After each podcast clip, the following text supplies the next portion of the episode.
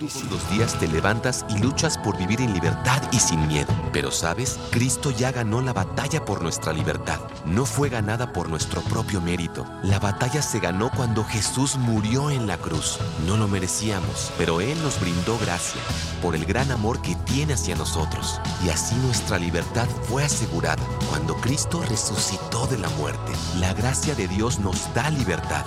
Libertad del pecado. Libertad para vivir la vida que Él nos ha a vivir. No somos salvos por esforzarnos más. No somos salvos al intentar ser buenos. Solo Jesús puede salvarnos y liberarnos. Así que disfruta el regalo de gracia que Dios ha puesto en tu vida. Ten paz y vive en libertad.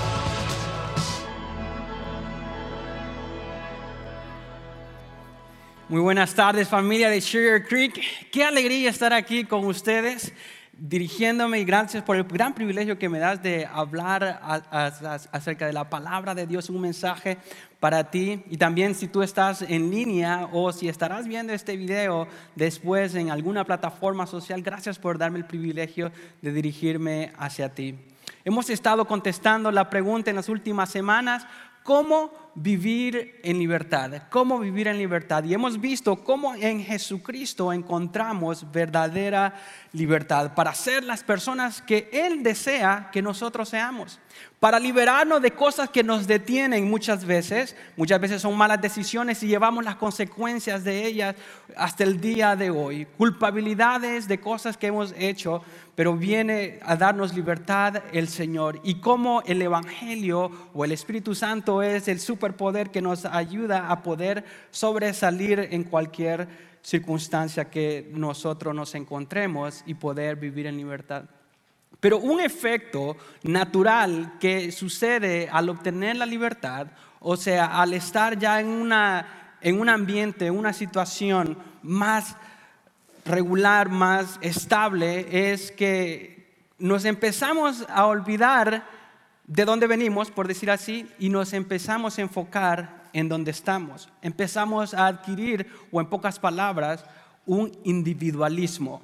Después de que hemos alcanzado la libertad, después de que alcanzamos la estabilidad, eh, después de que alcanzamos a estar ya de una manera tranquila y cómoda, empezamos a pensar en nosotros mismos específicamente. El individualismo, de hecho, es algo que nos detiene en muchas ocasiones y no quiero empezar así como a, hablar de cosas negativas, pero en realidad es que el, individualismo es algo que nos afecta a todos y todos en algún momento hemos batallado con ello. Yo específicamente, yo creo que soy el que batalla más de todos los que están acá con, el individualismo, porque por alguna razón existe esta, esta sensación en mí de que yo me las sé de todas, que yo me las puedo de todas. Y de hecho, hace un par de semanas atrás le decía a mi esposa, ¿sabes qué? Voy a hacer esto que me gusta mucho, que son las carreras de obstáculos, carreras de obstáculos, eh, específicamente la de espartanos. No me gusta esas de lodo y que, que, son como que yo creo que son para niños. Yo me gusta la carrera de espartanos, esa que son de 14 millas con 30 obstáculos para pelear contra de ti y quebrarte básicamente. Y en varias ocasiones lo he hecho, pero en esta ocasión le decía a mi esposa, pero esta vez lo voy a hacer yo solo porque siento que cuando voy con otros compañeros lo que hacen es detenerme, me detienen. La, una de ellas fue en una ocasión cuando hice La Bestia, es de 14 millas, me fui con otros dos amigos y eh, la, terminé en, la terminamos juntos en tres horas y media. Yo dije entonces a mi esposa, ¿y sabes qué? ya es tiempo de que la haga yo solo y voy a romper mi propio récord. No, no quiero hacerla en tres horas y media, es demasiado. Yo creo que la puedo hacer en tres horas. Y mi esposa en su sabiduría me dice, ¿en serio la quieres hacer si ni siquiera te has entrenado y quieres hacerla en tres horas? Y, ya, y saben qué, ahora ya compruebo de que sí lo escuchan los teléfonos a uno. En los siguientes días me apareció un correo electrónico diciéndome de que podía hacer la carrera siguiente que estaba si es que nomás solo me registraba y pagaba nomás los, costos administrativos. Entonces me registré sin prepararme muy bien, pero empecé en ese momento a, entrenar y sucedió algo muy interesante. Yo dije, ahora sí ya la hice. voy a empezar a hacer esta carrera. Y cuando iba en las primeras millas en haciendo aquella carrera, Y miraba a aquellos que habían estado, iniciado desde la mañana, porque hay otra carrera que es mucho más amplia, es de 30 millas, esa se llama ultra. Entonces ellos comienzan desde las 7 de la mañana, yo comencé a la 1 de la tarde. Entonces, y cuando miraba a aquellos que iban corriendo ya agotados después de que 5 o 6 horas haciendo esa carrera, y yo iba con todo en las primeras millas, corriendo como si nada. Y yo dije, ah, posiblemente la siguiente carrera que voy a hacer es la la ultra de 30 millas. Yo creo que lo puedo hacer, porque miraba que aquellos iban batallando, yo iba con mucha fuerza todavía. Entonces cuando iban como por la mitad de la carrera, yo dije, ¿sabes qué? Posiblemente me quedo con la besa. Con esta que estoy haciendo ya no hago la ultra porque ya siento que me está calando esto. Llego al final de la carrera, como a eso, que me faltaban dos millas, ya iba yo un poco agotado, bueno, iba de hecho muy agotado, y dije, creo que esta es la última vez que hago estas carreras, porque ya no aguantaba. Entonces, y, de hecho iba, yo creí en un paso normal, regular, haciendo todos los obstáculos, nadie me ayudó en este momento, entonces yo dije, pues creo que lo hice bien. Al final de la carrera, cuando recibe uno el tiempo en cuanto la, la hice, me doy cuenta que me estuve casi cinco horas para hacerlo, porque yo creo que la razón por qué me estuve mucho más tiempo es porque pues lo hice yo solo y cuando uno está en equipo uno se, se ayuda, se anima, cuando lo van dejando entonces uno le mete más velocidad, pero también hay unos obstáculos que necesitas la ayuda de alguien más para hacerlos. Específicamente una, una muralla de ocho pies y yo pues aquí para si ustedes se preguntaban cuánto mido, yo mido 5 pies con 5 pulgadas. Entonces, 5 o 6, dependiendo de los zapatos que utilice.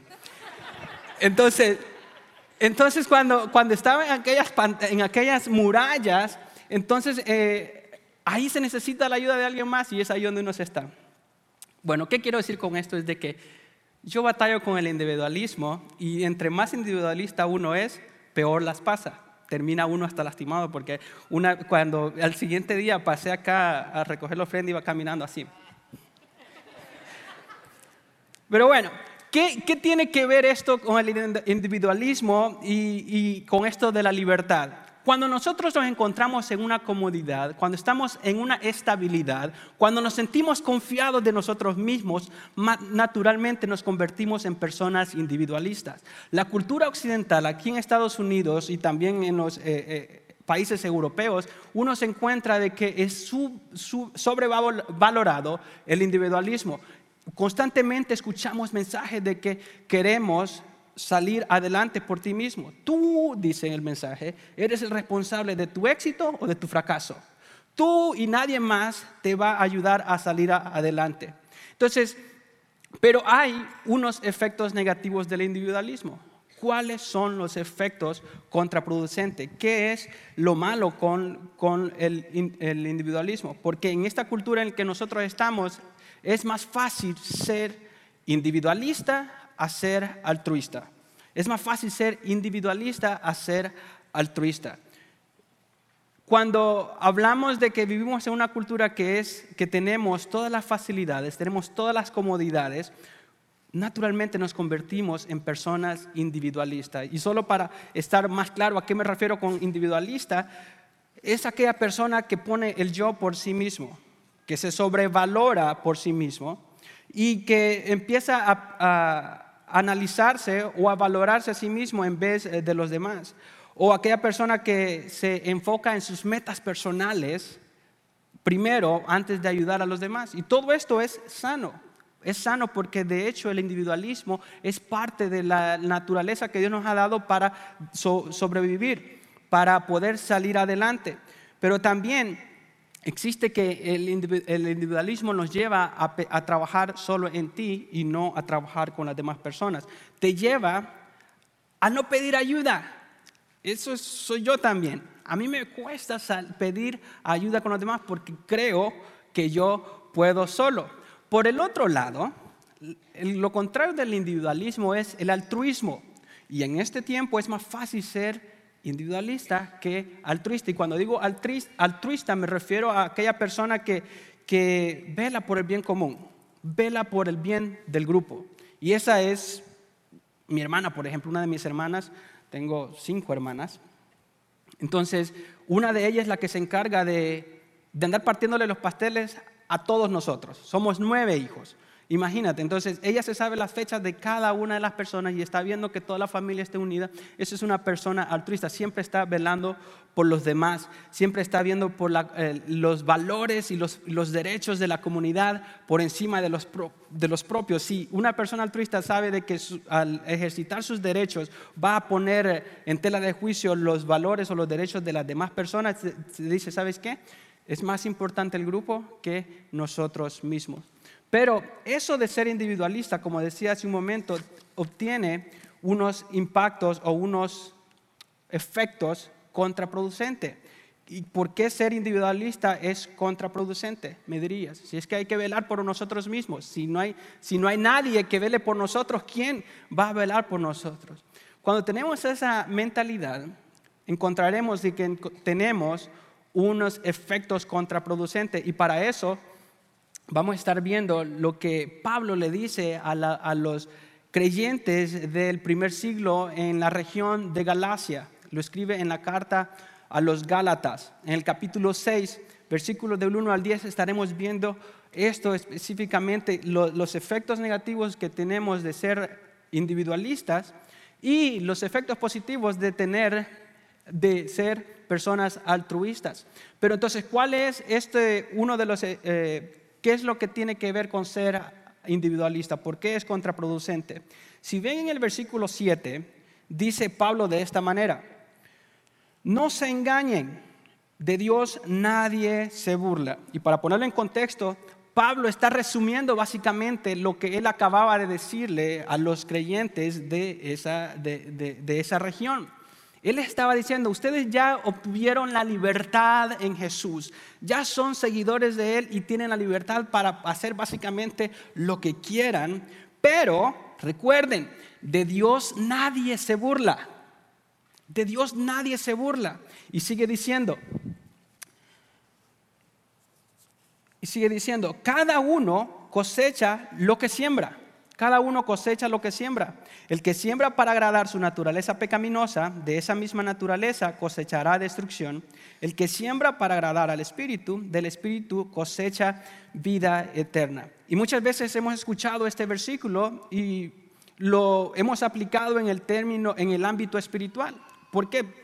Porque sí, de cierta manera está bien aplicado, porque Pablo trae esa misma idea de poder invertir o sembrar en el Espíritu y vas a cosechar vida eterna, o si siembras en tus propios intereses. Pero el énfasis, como lo veremos en un par de versos adelante acá, también tiene que ver en las cosas materiales, en las cosas físicas también, porque es un principio general, la siembra de la, el principio de la siembra y la cosecha no solo tiene que ver con lo espiritual, sino que aplica en todos los ámbitos de la vida. El principio de la siembra y la cosecha tiene que ver con todos los ámbitos de la vida. ¿Y cuál es lo que quiero decir con esto? Es de que si nosotros al obtener la libertad que tenemos y al, y al experimentar esta libertad que tenemos, en vez de invertir en los demás, invertimos en nosotros mismos, entonces terminaremos teniendo efectos contraproducentes. Porque cuando sembramos en, nuestro ego, cuando sembramos en nosotros mismos, entonces vamos a tener un efecto contraproducente, como lo que, eh, lo que sucedió conmigo. Yo al principio dice, no, yo voy a ir y voy a hacerlo más rápido. Pero ¿qué es lo que sucedió? Terminé con más tiempo y terminé mucho más dolido de lo que debí haber terminado. Entonces, pero también el ser individualista minimiza nuestro impacto en nuestro alrededor. El ser individualista minimiza nuestro impacto en nuestro alrededor. Como les decía, eso es algo con lo que, que yo batallo. ¿Por qué? Porque me cuesta pedir ayuda. Me cuesta pedir ayuda. Hace un mes, de hecho, en la feria comunitaria que hicimos el mes pasado, no la de ayer, que por cierto rompimos récord bendiciendo a 215 familias del área de Rosenberg. Así que felicidades colaboradores que son parte de eso. Y el mes pasado, el, compañero que tenía que me iba a venir a ayudar a, subir todas las cosas de aquí de la oficina. Son tres paradas que tengo que hacer en la camioneta, de la oficina, de este edificio, la capilla. Entonces, y él tuvo que adelantarse al parque porque para ir a preparar algunas cosas y como yo batallo con esto de pedir ayuda y soy individualista y creo que yo me las puedo por mí mismo, quien pagó las consecuencias fue mi esposa porque ella me tuvo que ayudar. Pero al fin y al cabo lo que sucedió fue de que cuando llegué allá al parque, llegué más tarde de lo que yo había planeado. Y había una gran línea de personas esperando porque yo llevaba las mesas, llevaba los toldos, llevaba las formas de registro. Entonces ya había una gran línea de personas ya esperándome. ¿Por qué? Porque yo no había decidido pedir ayuda. No había pedido ayuda. Pero no solo esto, eso está bien, bueno, llegaste tarde ya. Lo que sucedió es que yo ya no iba con la mejor actitud cuando llegué allá y llegué apresurado. Sí, no, o solo a mí me pasa que cuando ya voy apresurado y que todo me está saliendo mal, eh, me frustro. Pues cuando ya llegué allá y cuando tenía todas las familias ya esperándome, yo ya no, ya no estaba con la mejor actitud, ya no quería que nadie me dijera nada, ya, ya andaba hasta de una manera impaciente. ¿Por qué? Porque había sido individualista, individualista, ya está, se me está trabando la lengua, ya entonces estaba minimizando el, el impacto que estaba por obtener. Pero también hay otro efecto que, que tiene, efecto negativo que tiene el ser individualista. Y es esto, que el ser individualista maximiza las probabilidades de fracasar. Si tú quieres hacer algo por ti mismo, lo puedes hacer posiblemente, pero las probabilidades de fracasar se aumentan. Hay un proverbio africano que dice, y hay varias versiones de este proverbio, pero dice, si quieres hacer algo rápido, hazlo solo. Eso es lo que yo siempre digo. ¿Para qué pides ayuda a alguien? Si, es que sabes que se va a tardar uno o dos días más de lo que tú lo puedes hacer, hazlo tú mismo. Pero dice, si quieres hacer algo grande e impactante, hazlo con otros. Hazlo con otros. Entonces, cuando, cuando, cuando trabajamos con las demás personas, maximizamos las probabilidades de que las cosas salgan bien, pero si trabajamos nosotros mismos, maximizamos las probabilidades de las cosas salgan mal. De hecho, hay un estudio muy interesante con el tema de los deportes profesionales que, que le llaman el fenómeno del mucho talento. Los investigadores encontraron que cuando, cuando los equipos tienen jugadores o participantes de ese equipo superdotados, que son muy talentosos, y evalúan o comparan los equipos que tienen jugadores o participantes de ese equipo de un promedio, de una, de una capacidad promedia, pero lo comparan con la nómina de esos equipos, se dan cuenta que entre más personas talentosas y más caros los equipos y los jugadores, de hecho, menos, menos impacto como equipo tienen, menos resultados como equipos tienen. Eso sucede ¿por qué? porque los, las personas súper talentosas tienden a ser más individualistas, a ser a trabajar en equipo. ¿Por qué? Porque están alimentando el ego, quieren sobresalir, quieren, quieren hacer las cosas más rápido, quieren eh, eh, retarse o quebrar su mismo récord. Entonces las personas tienden a ser más individualistas. Y Pablo, de hecho, habla de eso hacia nosotros, hacia los seguidores de Jesús también, cuando evaluamos a nosotros mismos. Y él lo dice en el versículo 3. Si alguien cree ser algo, cuando en realidad no es nada, se engaña a sí mismo. O sea que nosotros tenemos la tendencia de sobreevaluarnos. Tenemos la tendencia empezar de que, pensar que vamos a hacer las cosas más rápido, como correr una carrera de 14 millas y 30 obstáculos en menos de 3 horas, lo cual es absurdo. Bueno, para una persona común y corriente como yo, para otras personas posiblemente no lo es. Pero nos sobreevaluamos y sigue diciendo en el versículo 4, cada cual examine su propia conducta o sea, sea sobrio cuando piensa de, sí mismo. No pienses más o no pienses menos. Y dice, y si tiene algo que presumir, o sea, que eres bueno en algo, no se compare con nadie. Si eres bueno en, lo que haces, no te compares con los demás. ¿Por qué? Porque eso lo que haces es eh, eh, inspira al individualismo. Y dice que cada uno, el versículo 5, cargue con su propia responsabilidad, que cada uno cargue con su propia responsabilidad. O sea que las responsabilidades y las cosas que nosotros hacemos, nuestro, las, las disciplinas y responsabilidades que nosotros hacemos están en base a nuestra capacidad. Están en base a quienes nosotros somos y lo que hemos sido llamados a hacer. No más y no menos. Y cuando tenemos y consideramos nuestras debilidades y nuestras fortalezas y podemos compartirlas o poder, poder hacer lo que estamos haciendo en equipo, entonces alcanzamos mejores resultados. En resumen, ¿qué quiero decir con lo contraproducente de esto de ser individualista? Es esto. Mientras más te llenas de ti, más vacío estarás. Mientras más te llenas de ti, más vacío estarás. Y quiero dejarles con una imagen o quiero poner un ejemplo con respecto a esto de que entre más nos llenamos de nosotros mismos, más, más vacío nos encontramos. Y esto sucedió hace cientos de años, de hecho, antes de Cristo, estaba un personaje que se llamaba Ageo. Era un profeta del Antiguo Testamento que él, el Señor, utiliza para advertir, para exhortar al pueblo de Israel. ¿Y qué es lo que había sucedido con este pueblo de Israel? Que el Señor los había llevado 70 años en disciplina al pueblo de Babilonia.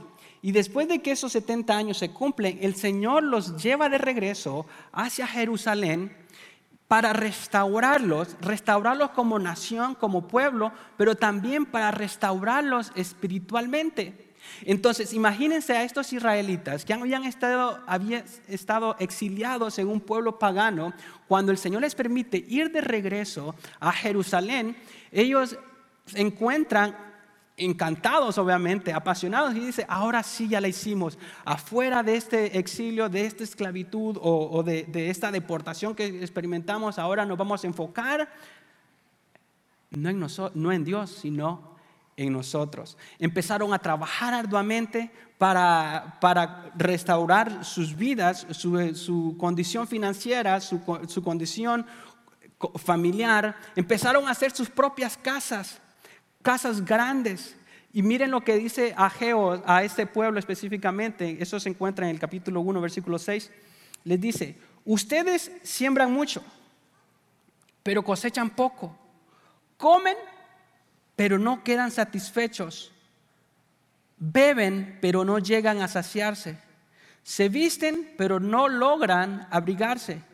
Y al jornalero se le va su salario como por sacos rotos.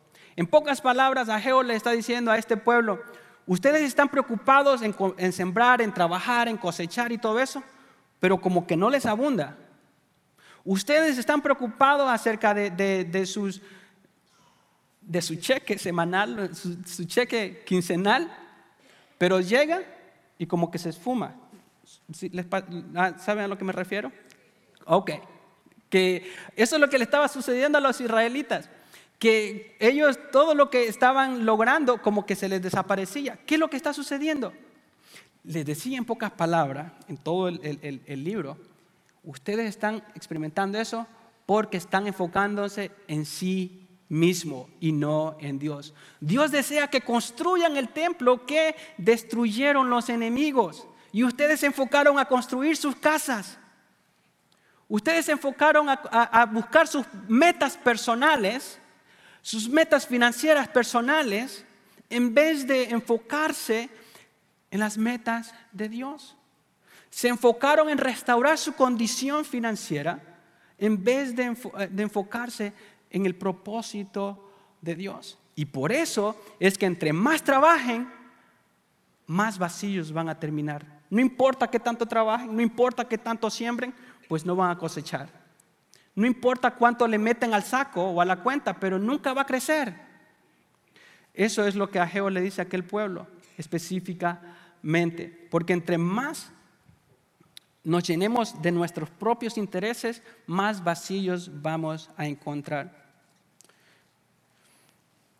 Ahora bien, espero que haya hecho el punto de que ser individualista no nos sirve de nada, ¿no? de, que, de que ser individualista es contraproducente en vez de ser de valor para nosotros. Me gustaría, por el, por el otro lado, cómo podemos ser más altruistas, cómo podemos empezar a ver el bien de los demás en lugar de ver nuestro propio bien. ¿Cómo podemos ser más altruistas? Que esto, en fin del cabo, es lo que el pasaje nos está diciendo. Empezar a trabajar por el bien común en vez de empezar a trabajar por nuestros propios intereses. ¿Cómo podemos expandir en pocas palabras ese impacto que podemos tener con los demás? Ahora ya tenemos libertad, ya tenemos estabilidad, ya estamos libres de situaciones que nos detenían espiritualmente, estamos libres de situaciones que nos detenían emocionalmente. Ahora, ¿cómo expandimos? ¿Cómo expandimos nuestro impacto y cómo alcanzamos a otras personas? El versículo 1 dice Pablo, bueno, en primer lugar sería que nuestro impacto se expande cuando servimos a quien nos necesita. Nuestro impacto se expande cuando servimos a quien nos necesita. Y eso es una manera de cómo podemos ser altruistas. Ayudando a aquel que nos necesita. Tú y yo conocemos a esas personas específicamente que tienen necesidad. Y cuando lo ayudamos, entonces nos convertimos en personas altruistas. Pero específicamente, Pablo le dice aquí en el versículo 1, hermanos, si alguien es sorprendido en pecado, está hablando de una cuestión espiritual acá en este sentido, Ustedes que son espirituales, ahora ustedes ya han crecido espiritualmente, ustedes están en otra condición, ustedes ya son libres, les dice, deben restaurarlos con una actitud humilde. Y sigue diciendo, pero cuídese cada uno, porque también puede ser tentado. O sea que, cierto que tenemos la libertad, ya hemos pasado por estas situaciones, pero acuérdate que no estás exento tampoco de caer.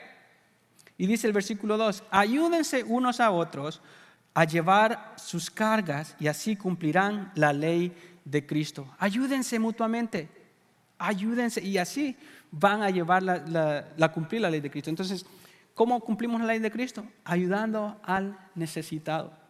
Hay algo muy interesante que sucede con los, los, delfines y los tiburones, que tienen muchas similitudes, pero también tienen muchas diferencias. Y la diferencia más grande con los delfines y los tiburones es que con unos puedes jugar, con los otros te puedes convertir en su comida.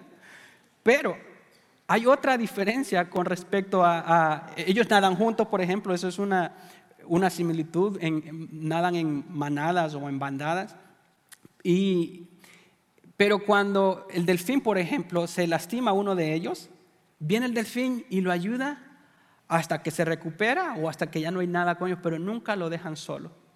El tiburón, por el otro lado, cuando uno de ellos se lastima y se corta tal vez con un arrecife o algo, o algún otro animal lo mordió accidentalmente o, o lo que sea, pero empieza a sangrar, los otros tiburones se lo comen inmediatamente. Sé que esta este ejemplo es un poco drástico, pero muchas veces nosotros hacemos eso con las personas que están sangrando espiritualmente. Muchas veces nosotros hacemos, como dice el dicho, leña del árbol caído. En vez de ayudarlo y restaurarlo, venimos y, y lo terminamos de matar. Pablo dice por el otro lado, sin embargo, ayúdense los unos a los otros cuando lo necesiten. Y así podemos ser altruistas y así podemos alcanzar nuestro impacto. De hecho, también hay una historia que, es, que, es, que me impacta mucho, es que había un niño de quinto grado, Ian se llamaba, y que le habían diagnosticado cáncer. Y cuando empezó a sufrir su, obviamente los efectos del cáncer y empezó a ir a la, a la quimioterapia, naturalmente empieza a botar el cabello. Sus padres lo llevaron a donde el barbero, pues para raparle mejor su cabecita. Y tenía un amigo, este niño, que se llamaba Kyle, en el quinto grado, que cuando se dio cuenta este niño de lo que estaba sucediéndole a su amiguito, se fue a organizar a los compañeritos del quinto grado de, su escuela y a convencerlos a que se raparan la cabeza también, y obviamente a convencer a sus padres, ¿no? También que, que se raparan la cabeza. Entonces Kyle pudo hacer que sus amiguitos se raparan la cabeza para identificarse con Ian, porque sabían de que su amiguito estaba sufriendo, pero no lo iban a dejar solo. Y obviamente esa historia se hizo famosa, los Angeles Times hicieron un, eh, artículo, la historia se hizo famoso y de hecho hasta al día de hoy lo, estoy contando. Es por eso mismo, porque ese tipo de historias nos llenan, nos hablan de si hasta unos delfines pueden ser altruistas, ¿cómo es que nosotros no podemos hacer lo mismo? Y hay otra manera también cómo podemos ser altruistas y cómo podemos expandir nuestro impacto. Nuestro impacto se expande cuando honramos a quienes necesitamos.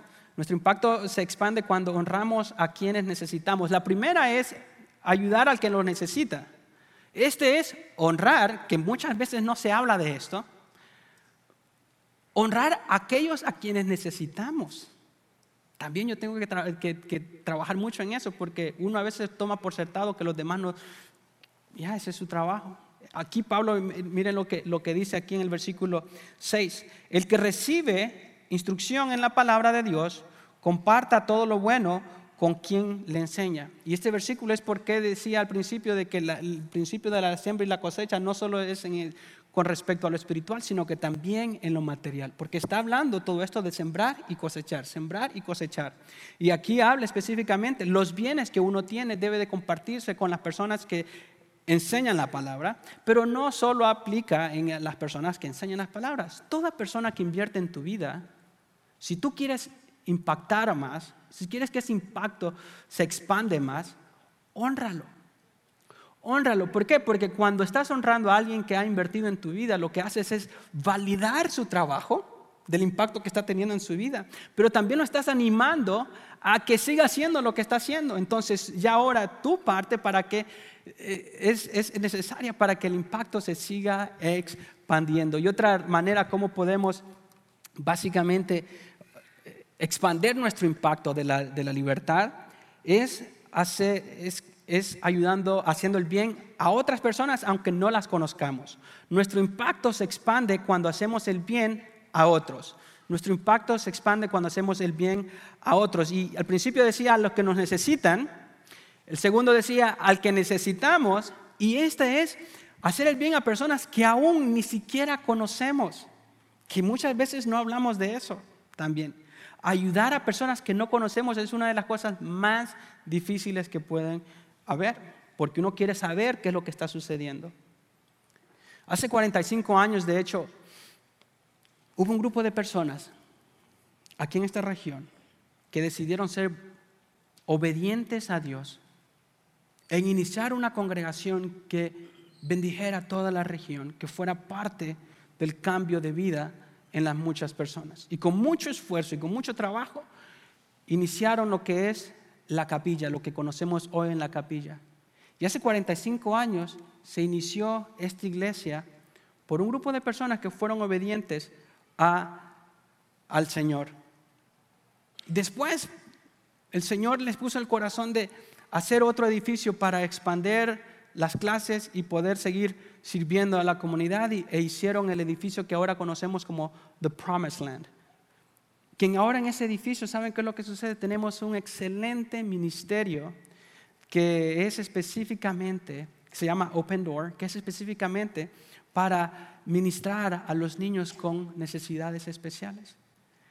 Un grupo de personas que ni siquiera conocemos, que ya posiblemente están delante de la presencia del Señor. También el Señor les puso en su corazón hacer un edificio como este, con casi la capacidad como de dos mil personas.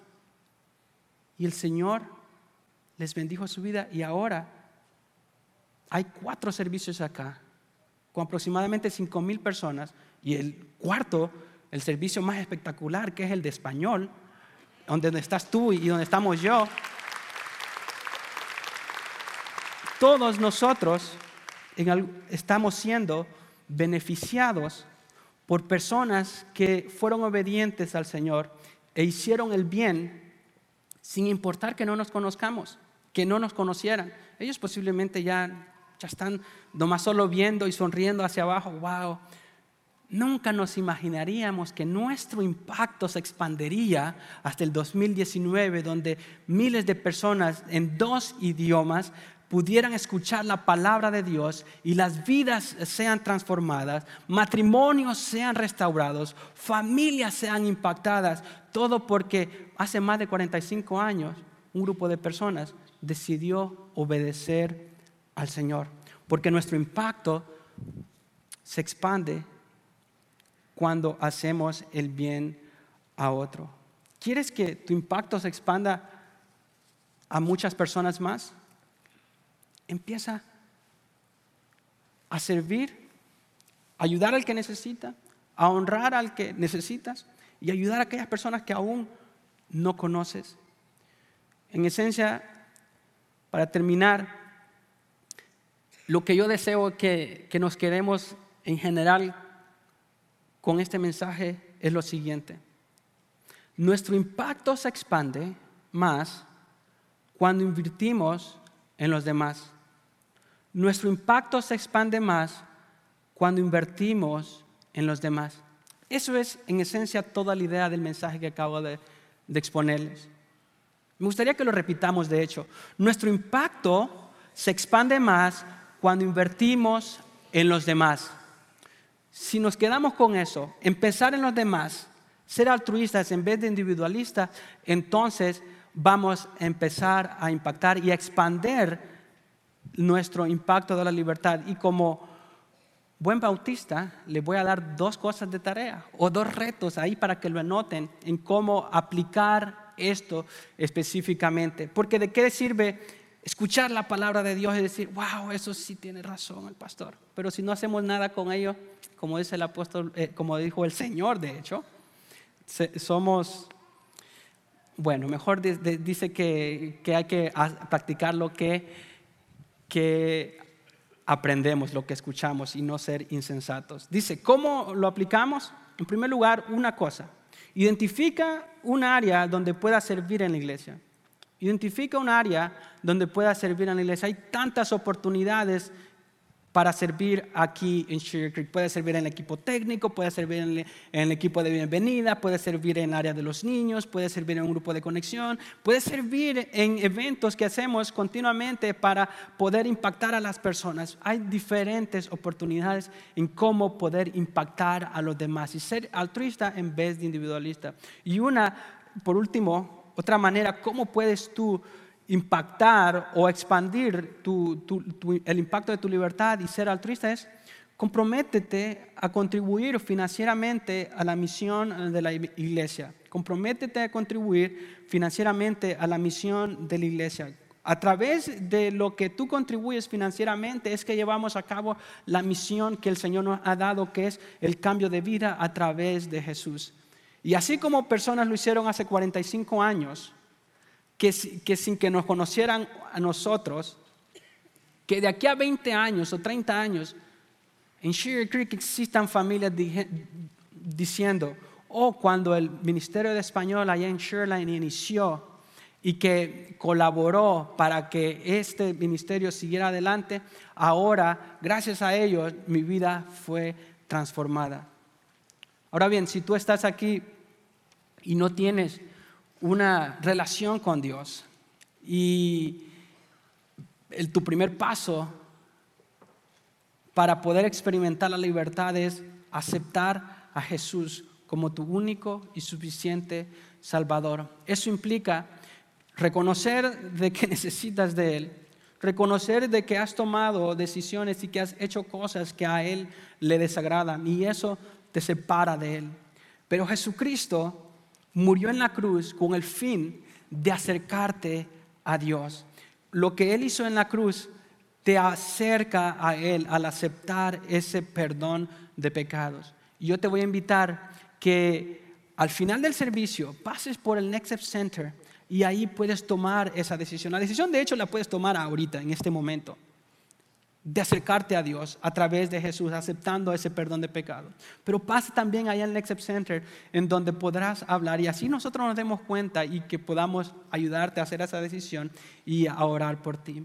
Inclinemos nuestros rostros y démosle gracias al Señor. Señor, gracias por tu amor, por tu bondad. Gracias por quien tú eres, Señor, y gracias por tu palabra que nos enseña a pensar en, en los demás, Padre, que nos enseña a sembrar para poder cosechar e impactar, Señor, y expandir nuestro impacto de la libertad, Padre Celestial.